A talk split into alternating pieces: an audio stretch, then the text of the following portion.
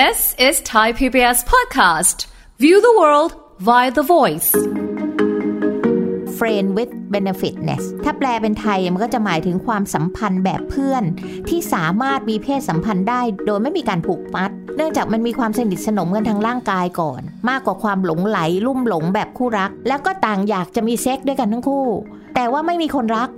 ก็เลยเอาวะเพื่อนกับเพื่อนช่วยกันหน่อยละกัน สามารถอยู่ร่วมกันใกล้ชิดกันได้ โดยไม่ต้องกดดันอะไร เพราะนั้นมันก็เป็นความสัมพันธ์แบบรูปแบบหนึ่งที่เพื่อนทำหน้าที่หลับนอนกับเพื่อนนะเอางี้ละกัน แต่ก็ไม่พัฒนาไปสู่การเป็นคู่รัก หรือที่จะเข้าไปสู่การเป็นคู่แต่งงานที่คิดจะสร้างอนาคตด้วยกัน ฟังทุกเรื่องสุขภาพ อัปเดตททุกโรคภัย ฟังรายการโรงหมอ กับดิฉัน สุรีพร วงศิตพรค่ะ This is Thai PBS podcast. สวัสดีค่ะ คุณผู้ฟังคะขอต้อนรับเข้าสู่รายการโรงหมอทางไทย PBS Podcast ค่ะ วันนี้เราจะคุยกันถึงเรื่องของความสัมพันธ์แบบ Friend with Benefit นะคะ เอ๊ะ เป็นยังไงนะน่าสนใจมากเลย เดี๋ยวคุยกับผู้ช่วยศาสตราจารย์ ดร จันวิพาดีโลกสัมพันธ์ ผู้ทรงคุณวุฒิมหาวิทยาลัยราชภัฏบ้านสมเด็จเจ้าพระยา ผู้เชี่ยวชาญด้านความสัมพันธ์และครอบครัว สวัสดีค่ะอาจารย์ค่ะค่ะ สวัสดีค่ะ สวัสดีค่ะท่านผู้ฟังทุกท่านค่ะ โอ้โห คุยกันเรื่องของความสัมพันธ์นี่ต้องอาจารย์เลยแหละนะคะ แต่ทีนี้วันนี้เจาะจงมาเรื่องของ friend with benefit benefit ค่ะอืมตัวเนี้ยพอเป็นภาษาอังกฤษ ก็พอจะเข้าใจเข้าใจอยู่ได้บ้างแหละ แต่ความหมายที่แท้จริงเลยอะ ก็ยังงงๆอยู่นะคะอาจารย์ว่าตกลงมันคืออะไรมันมีคำจำกัดคำนิยามอะไรไหมคะค่ะอาจารย์ ก็คือมันมาจากต่างประเทศนะเนาะเพราะมันมาจะเป็น ภาษาฝรั่งมาของค่ะไทยเราไม่ได้มีคำนี้มาก่อนหรอกค่ะนะคะเขาก็จะพูดกันว่า FWB FWB นะคะ ก็คือคำว่า friend with benefitness นะคะ ก็คือถ้าแปลเป็นไทยมันก็จะหมายถึงความสัมพันธ์แบบเพื่อน ที่สามารถมีเพศสัมพันธ์ได้ด้วยกันได้ โดยไม่มีการผูกมัดอันนี้นะคะเป็นคำจำกัดความที่ฝรั่งเขาให้ไว้แล้วเรานะคะเราแปลออกมาเป็นแบบนี้เหรอะคะแปลแปลแบบนี้แล้วก็ถ้าแปลตามความหมายของมันจริง ๆ เนี่ยนะคะมันจะหมายถึงความสัมพันธ์แบบเพื่อน แต่ร่วมหลับนอนกับเพื่อนด้วยกันเนี่ยได้นะคะ อาจจะเป็นความสัมพันธ์ในรูปแบบที่เนื่องจากมันมีความสนิทสนมกันทางร่างกายก่อน มากกว่าความหลงไหลลุ่มหลงแบบคู่รักเข้าใจไหมคะค่ะความสนิทกันน่ะกอดคอเออเออกันเฮไหนเฮนั่นเออเออนะคะ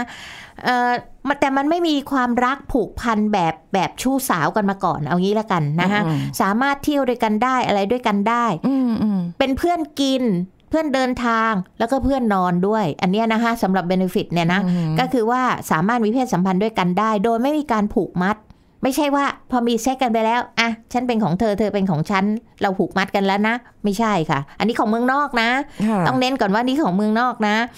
สามารถอยู่ร่วมกันใกล้ชิดกันได้ โดยไม่ต้องกดดันอะไร เพราะอย่าลืมว่าสังคมต่างประเทศเนี่ยส่วนใหญ่เขาจะเป็นสังคมฟรีเซ็กซ์ถูกไหมคะค่ะนะคะเพราะนั้นมันก็เป็นความสัมพันธ์แบบรูปแบบหนึ่งที่เพื่อนทำหน้าที่หลับนอนกับเพื่อนนะเอางี้ละกันนะคะถ้าจะยกตัวอย่างให้คุณสุริพรฟังก็เหมือนกับว่าคนสองคนเนี่ยนะค่ะเป็นเพื่อนกันอ่ามัมันมีความสนิทสนมกันอยู่แล้วอ่าอ่าใช่นะคะใช่ชายหญิงว่าไปอ่าสนิทสนมกันอยู่แล้ว แล้วก็ต่างต่างอยากจะมีเซ็กด้วยกันทั้งคู่ แต่ว่าแต่ว่าไม่มีคนรัก ก็เลยเอาวะเพื่อนกับเพื่อนช่วยกันหน่อยละกัน นึกออกไหมคะ ถ้าจะเปรียบความสัมพันธ์นะ สมมติเป็นแกนหลับตานึกนะคะ ท่านผู้ฟังนะเอ่อถ้าเราเปรียบเทียบเป็นเป็นขั้วขั้วของความรักเนี่ยเอาเอาซ้ายมือสุดแล้วกันนะคะ ซ้ายมือสุดเนี่ยจะเป็นพวก one night stand ค่ะก็หมายความว่าพวกที่ไปเจอกันปั๊บครั้ก็งเดียวก็อ่านะคะ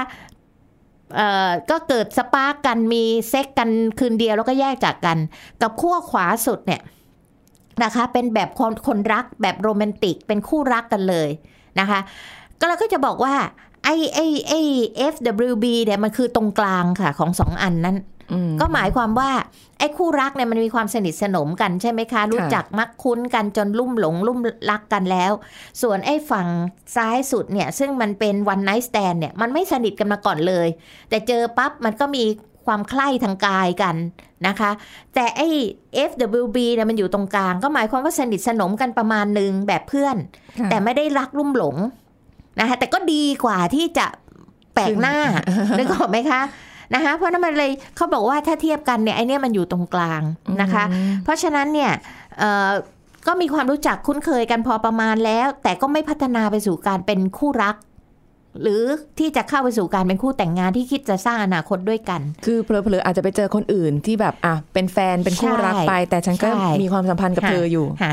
ทีนี้อยากให้ผู้ฟังเรียนรู้นะคะ ว่าอันเนี้ยมันมาจากต่างประเทศค่ะแต่เดี๋ยวเราค่อยมาฟังกันตอนท้ายว่าแล้วแล้วในสังคมไทยเราเนี่ยมันจะมันจะโอกาสมันจะเป็นยังไงนะคะ อยากให้ดูในต่างประเทศก่อนว่า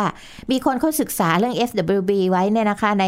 อเมริกาละกันนะคะขอยกตัวอย่างของอเมริกาว่า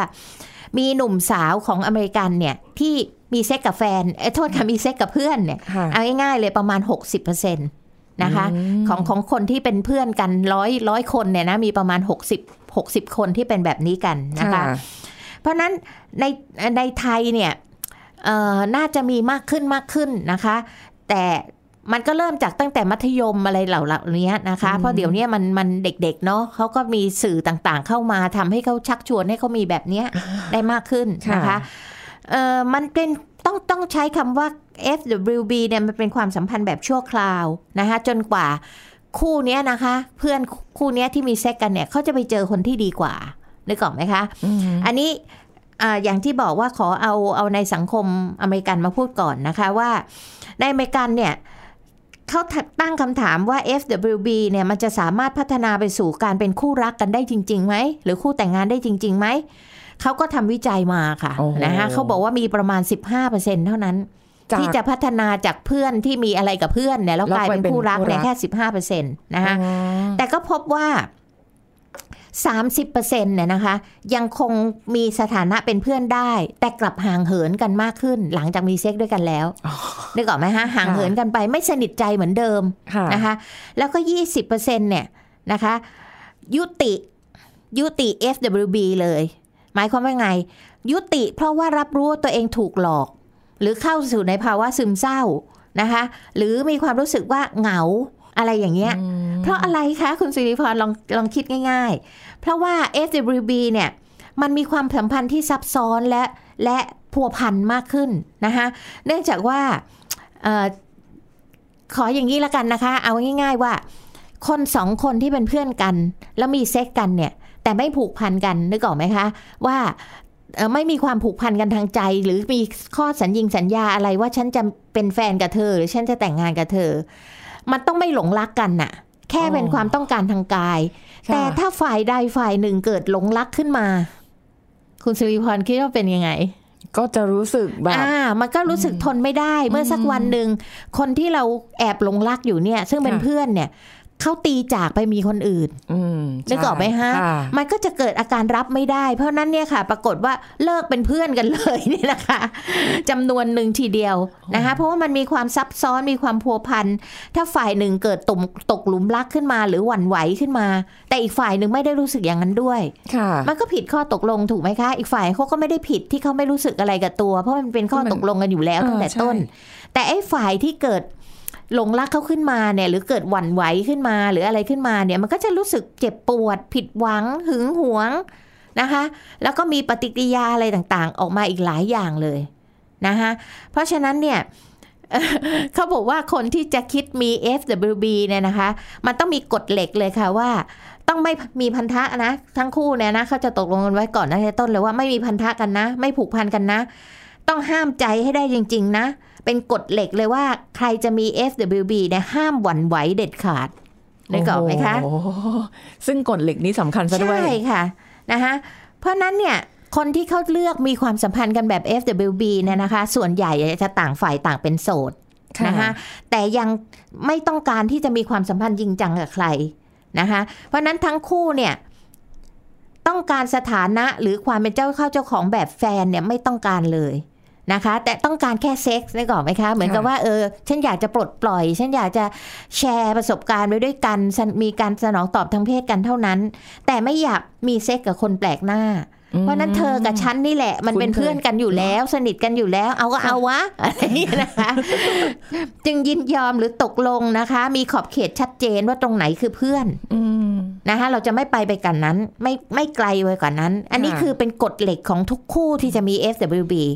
ทีนี้ถ้าเอามาเป็นมา FWB ในเมืองไทยเนี่ย เข้าใจกันจริง ๆ หรือเปล่า นะคะจันวิภาเป็นห่วงตรงนี้ว่าหนุ่มสาวของไทยเราเนี่ยเข้าใจกฎเหล็กอันนี้กันจริงหรือเปล่าค่ะนะคะ เพราะถ้าเกิดมีฝ่ายใดฝ่ายหนึ่งเกิดหวั่นไหวขึ้นมาเอาง่าย ๆ ตกหลุมรักเพื่อนขึ้นมาเนี่ยนะคะ มันเป็นเรื่องที่เจ็บปวดมหาศาลเลย แล้วมันจะกลายเป็นว่าเราเสียเพื่อนในที่สุดนะคะ เพราะฉะนั้นเนี่ยถ้าเรามาถามว่า FWB เนี่ยมันสามารถที่จะพัฒนาไปสู่การเป็นคู่รักจริง ๆ ได้ในอนาคตไหม ได้ค่ะค่ะ แต่ทั้งคู่ต้องไตรใจตรงกันอ๋อถูกไหมคะคือเดิมเป็นเพื่อนมา เดิมเป็นเพื่อนมาพอมามีอะไรปุ๊บอะไรไปสักระยะหนึ่งอ่าหรืออะไรเงี้ยเริ่มเฮ้ยมีเอ๊ะละอ่ามีอ่าเอ๊ะพอมีเอ๊ะเสร็จแล้วเนี่ยเราคิดว่าเราเกิดหลงรักเขาขึ้นมาแล้วถ้าเขาหลงรักเราขึ้นมาด้วย ก็มันก็จบดีค่ะอ่าแต่ถ้าฝ่ายใดฝ่ายหนึ่งเกิดไม่หวั่นไหวไม่ผูกพัน แต่อีกฝ่ายหนึ่งเนี่ยกลับหลงรักเขาเข้าไปแล้วอ่าผูกพันกับเขาเข้าไปแล้ว แย่ละค่ะ ทีนี้อาการหนักเลย มันต้องมีการทวงถามใช่ความสัมพันธ์ที่เกิดขึ้นแน่นอนใช่ค่ะอืมนะคะเพราะฉะนั้นเนี่ยอยากให้หนุ่มๆสาวๆนะคะ ในบ้านเราเนี่ยทุกท่านเนี่ยต้องพิจารณาข้อดีข้อเสียของ FWB ให้ดีซะก่อนนะคะเอ่อว่าการเป็นเราเป็นผู้ใหญ่แม้แต่ทำงานแล้วเนี่ยนะคะต้องใช้คำว่าเพื่อนที่ทำหน้าที่เกินเพื่อนแหมคิดถึงเพลงนั้นเลย ในเขตอ้อมแขนไม่ใช่แฟนทำแทนไม่ได้ ชอบจังเลยเพลงนี้นะคะ แต่ว่าให้คิดให้ดีๆก่อนนะคะว่าทุกคนเนี่ยมีอิสระในการเลือกใช้ชีวิต หรือเลือกใช้รูปแบบความสัมพันธ์ก็จริงนะคะแต่ทุกคนมีทางเลือกและมีผลทุกทางเลือกเนี่ยมันมีผลตามมาเสมอ อยากให้คิดให้ดีๆ เพราะว่าส่วนใหญ่เนี่ยบางทีก็เรียนจบแล้วเนาะนะคะ เรียนจบแล้วเป็นผู้ใหญ่พอที่จะตัดสินใจเองแล้ว แต่ขอให้คิดว่าทุกความสัมพันธ์เนี่ยมันมีผลตามมาเสมอนะคะค่ะเพราะฉะนั้น FWB เนี่ยอาจจะทำให้บุคคลนั้นเนี่ยที่เลือกมีอย่างเงี้ยอาจจะได้หรืออาจจะเสียเพื่อนก็ได้นะคะในที่สุดเนี่ยวันนั้นก็เตือนเอาไว้ก่อนเออมีคนเขาบอกค่ะว่าการมี FWB เนี่ยมันก็เหมือนกับเป็นความสัมพันธ์ที่เล่นกับไฟแหละ ร้อนนะ แต่อยากลองดูนะคะ แต่กลุ่มที่จันวิภาเป็นห่วงมากที่สุดนะคะคุณสิริพรค่ะคือกลุ่มสาวน้อยทั้งหลายเนี่ย ที่ยังเรียนไม่จบอะค่ะคือทำไมจะพาเอาเรื่องเรียนจบมาเป็นตัวตั้งก็หมายความว่า คุณเรียนจบแล้ว คุณเป็นผู้ใหญ่พอที่จะรับผิดชอบตัวเองได้แล้วนะคะหาเลี้ยงตัวเองได้แล้ว พร้อมที่จะรับสิ่งที่จะตามมาแล้วจากการกระทำนั้น แต่ถ้าเป็นนักเรียนอยู่เป็นนักศึกษาอยู่เนี่ยคุณยังแบมือขอตังค์พ่อแม่ นะคะหาเลี้ยงตัวเองก็ไม่ได้นะคะค่ะขอให้คิดให้ดีๆสำหรับที่จะมี FWB อืมเพราะผลที่ตามมาเนี่ยมันมันมากค่ะ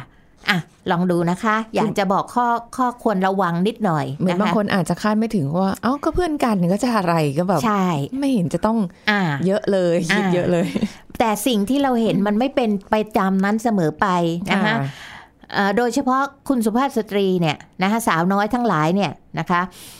ข้อควรระวังของ FWB มีสองข้อที่จันวิภาอยากเตือนนะคะ อย่างแรกคือระวังใจค่ะ อย่างที่สองคือระวังตัวค่ะ ระวังใจคืออะไรคะ ถ้าจะมี FWB ห้ามหวั่นไหว ห้ามตกปลุมรักเด็ดขาด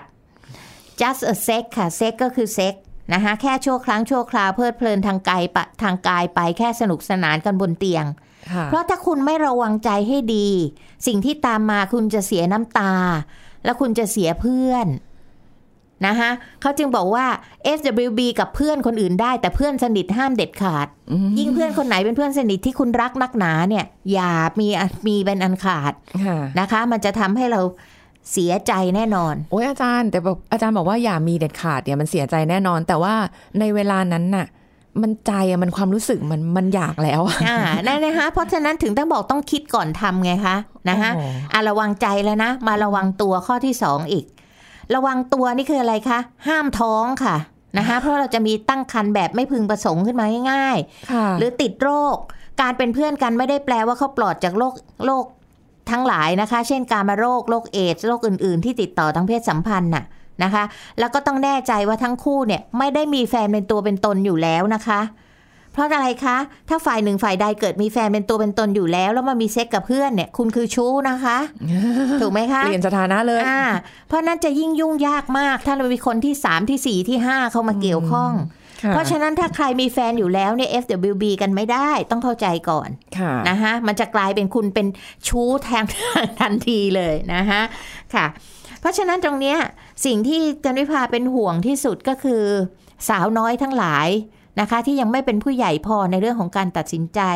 ก็อยากฝากนะคะ เผื่อคุณพ่อคุณแม่ฟังรายการเราอยู่เนาะนะคะก็อยากให้คุณพ่อคุณแม่เนี่ยเข้าใจและให้คำแนะนำลูกนะคะ อย่าเพิ่งไปก่อกำแพงปิดกั้นลูกค่ะเวลาที่ลูกจะพูดถึงเรื่องนี้ หรือลูกมีเพื่อนสนิทมาก ๆอะไรอย่างเงี้ยนะคะ เราก็อาจจะถามลูกว่าเออลูกเคยได้ยินเรื่องนี้ไหมเปิดประเด็นก่อนถูกไหมคะหลักการสอนสอนเซ็กกับวัยรุ่นเนี่ย มันจะต้องอ่า อย่ารอโอกาสนะ ต้องฉวยโอกาสและหาโอกาส เพราะฉะนั้นพอมีเรื่องนี้เข้ามาเนี่ยอาจจะเปิดประเด็นจากเนี้ยวันโอ้วันนี้แม่ฟังพอดแคสต์มานะนะคะเขาพูดเรื่อง SWB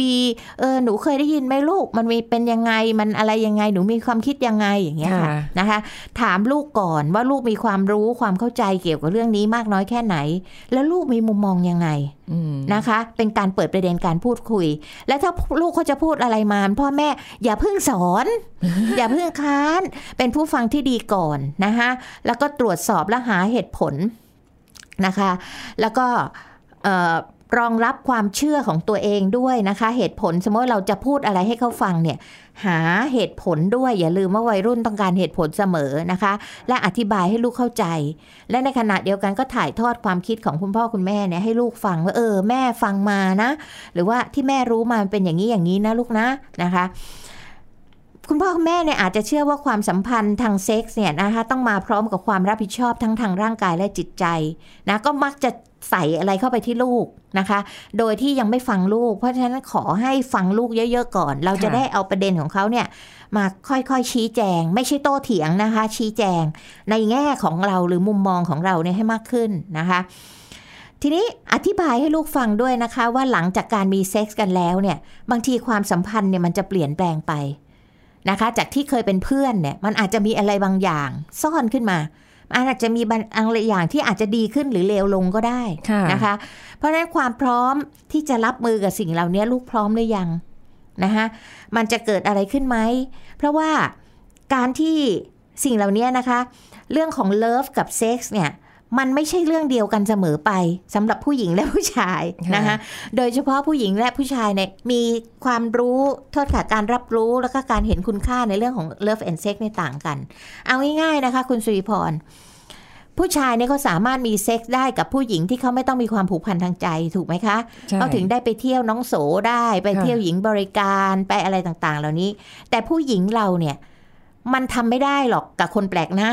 ค่ะถูกไหมคะจริงถูกไหมค่ะคะ บางทีมันต้องมีความชอบนิดๆมีความอะไรล่ะ มีความพึงใจหน่อยๆ เพราะฉะนั้นคนที่จะดึงใจตัวเองเราบอกกฎกฎเหล็กของ FWB คือห้ามตกหลุมรักใช่ไหมคะค่ะ แต่ผู้หญิงเราเนี่ยมักจะเผลอใจเสมอค่ะพอเรามีเซ็กซ์กับใครไปแล้วเนี่ย มันเกิดฮอร์โมนตัวหนึ่งขึ้นมาค่ะ ออกซิโตซิน ที่ทำให้เกิดความผูกพันอืมเพราะนั้นอีตอนที่ก่อนมีเซ็กซ์มันอาจจะยังไม่ได้ผูกพันขนาดนั้น แต่พอมีเซ็กซ์ไปแล้วมันไปผูกพันกับเขาขึ้นมาเนี่ยค่ะ ค่ะ แล้วคนเจ็บปวดคือใครคะเราคนที่ผูกพันค่ะถูกไหมคะ คือฝ่ายผู้หญิง เพราะฉะนั้นผู้หญิงเนี่ยทำใจลำบากมากนะคะเพราะฉะนั้นคุณพ่อคุณแม่ก็อาจจะดูแลปกป้องลูกไม่ได้ตลอดชีวิต แต่คุณพ่อคุณแม่เนี่ยควรจะสร้างภูมิทาง คุ้มกันทางใจให้กับลูกนะคะ ให้ลูกมีความมั่นคงในอารมณ์ พร้อมที่จะเผชิญปัญหากับสถานการณ์ที่คาดไม่ถึงนะคะ อย่างเช่นกรณีเนี้ยมีเป็นเพื่อนกันอยู่แล้วเอ้ยเพื่อนมันชวนมีเซ็กซ์ด้วยเนี่ยจะยังไงล่ะนะคะ เราจะแก้ปัญหายังไง เพื่อที่จะให้ลูกเนี่ยเป็นเกราะป้องกันที่จะก้าวต่อไปเรื่อยไม่ว่าจะความสัมพันธ์ในรูปแบบไหนก็ตามที่มันจะเข้ามาหาลูกนะคะ อยากจะให้เป็นอย่างนั้นมากกว่า อย่าไปหวงลูกอย่างเดียวค่ะ ต้องให้ความรู้ใช่ให้คำแนะค่ะนำด้วย ไปหวงลูกอย่างเดียวโดยที่ไม่ให้เหตุผลไม่ให้อะไรเลยเนี่ยนะคะ ก็จะทำให้เด็กเนี่ย มันก็อยากจะทดลอง อยากจะต่อต้านคำพูดของพ่อแม่ อยากจะพ่อแม่บอกไม่ได้จะลองดูจะทำดู ถึงได้บอกนะคะเขามีคำพูดว่า FWB เนี่ยนะคะทำลายหัวใจสาวน้อยมาสักมากมายแล้ว เหมือนแบบว่าใครรู้สึกก่อนน่ะแพ้ ใช่ อารมณ์ประมาณนี้ อาจารย์ครับเมื่อกี้ คือฟังแล้วเนี่ยมันเหมือนเป็นความสัมพันธ์ระหว่างคำว่าเพื่อนเนี่ยนะคะ เพื่อนค่ะสนิทจริง ๆ เนี่ย ชายกับหญิงค่ะ มันมีโอกาสที่จะเป็น LGBTQ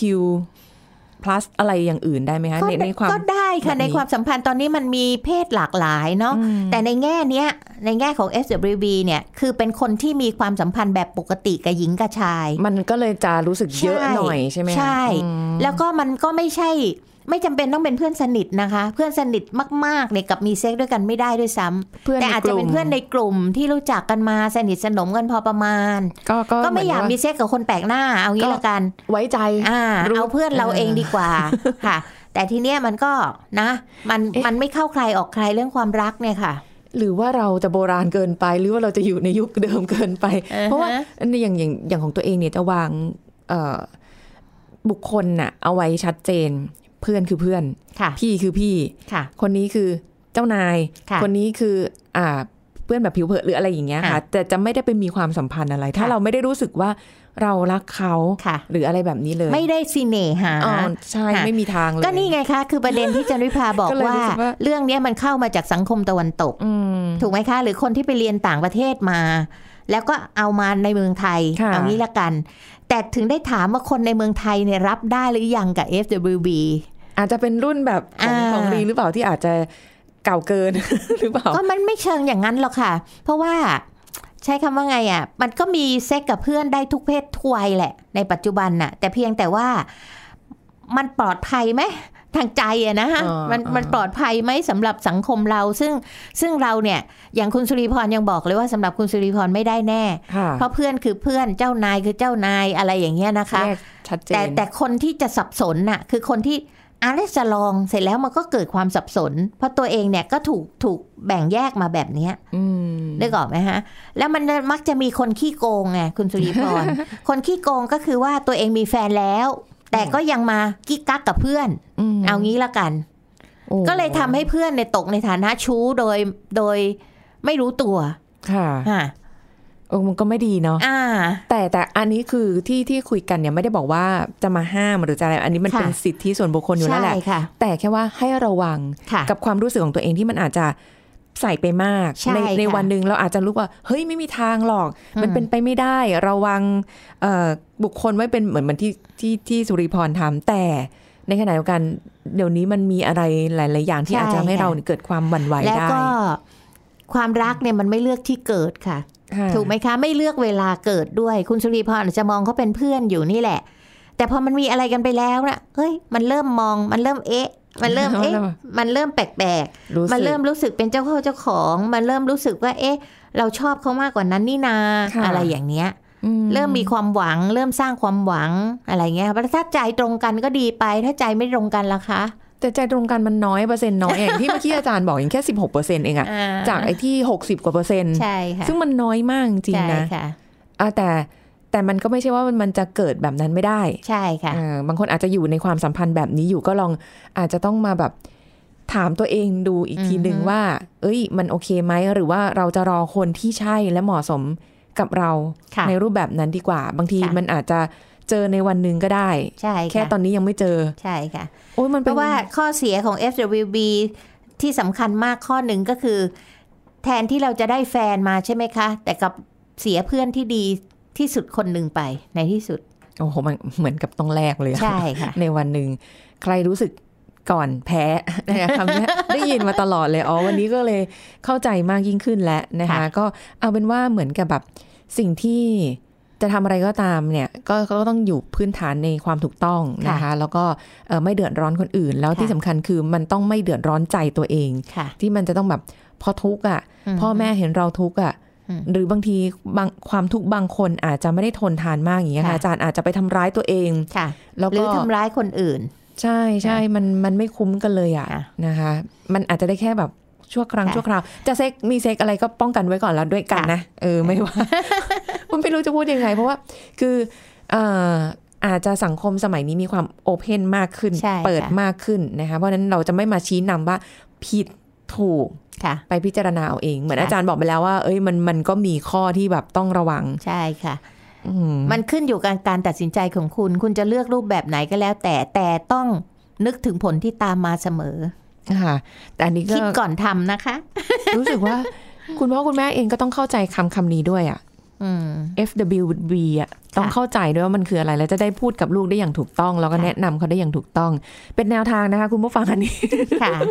ไม่มีผิดไม่มีถูแต่กว่ามีเอ่ออมันเป็นอะไรใหม่ ๆ ที่เข้ามานะคะ แล้วก็ค่ะแล้วก็คุณพ่อแม่จะได้รู้เท่าทันอืมนะคะเพราะว่าจำได้ว่าตอนเด็กๆค่ะอาจารย์ตอนเด็กๆอันนั้นตอนนู้นอะเนาะเวลเวลาคุณแม่เห็นเห็นเราไปสนิทกับใครที่เป็นเพื่อนผู้ชายอะ ทั้งที่เราก็ไม่ได้มองอะไรที่มันเกินเลยกันอยู่แล้วอะนะคะเขาจะกังวลแล้วค่ะ เขาจะกลัวแล้วค่ะ แล้วเขาก็จะหาทุกวิถีทางในการที่จะแบบว่าให้เราเนี่ยไม่ไปสนิทสนมกันค่ะเพราะเขากลัวว่าจะไปเอ่อ มีอะไรหรือว่าเกิดการพลาดพลั้งในการท้องขึ้นมาหรืออะไรอย่างเงี้ยค่ะ อันนี้คืออันนี้สมัยก่อนเลยนะที่แบบเจอกับคุณแม่มาค่ะ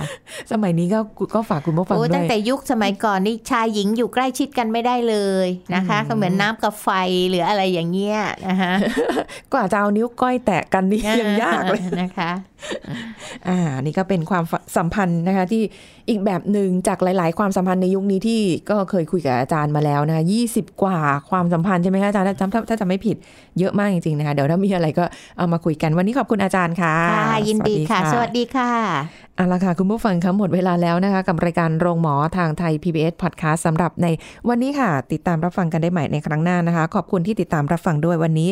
ลาไปก่อนค่ะ สวัสดีค่ะ This is Thai PBS Podcast ความร้อนก็ทำให้เกิดโรคได้ อาชีพใดเป็นอาชีพเสี่ยงกับโรคความร้อน และก่อนที่จะเป็นฮีสโตรกจะมีอาการอะไรบ้าง แพทย์หญิงชิวรัตน์ปราสาร จากโรงพยาบาลนพรัตน์ราชธานีมาเล่าให้ฟังครับถ้าทำงานกับความร้อนเนี่ยนะคะ นอกจากประชาชนทั่วไปแล้วเนี่ยก็จะมีกลุ่มอาชีพที่ต้องระวังเรื่องของความร้อนค่ะนะคะ ไม่ว่าจะเป็น นักกีฬา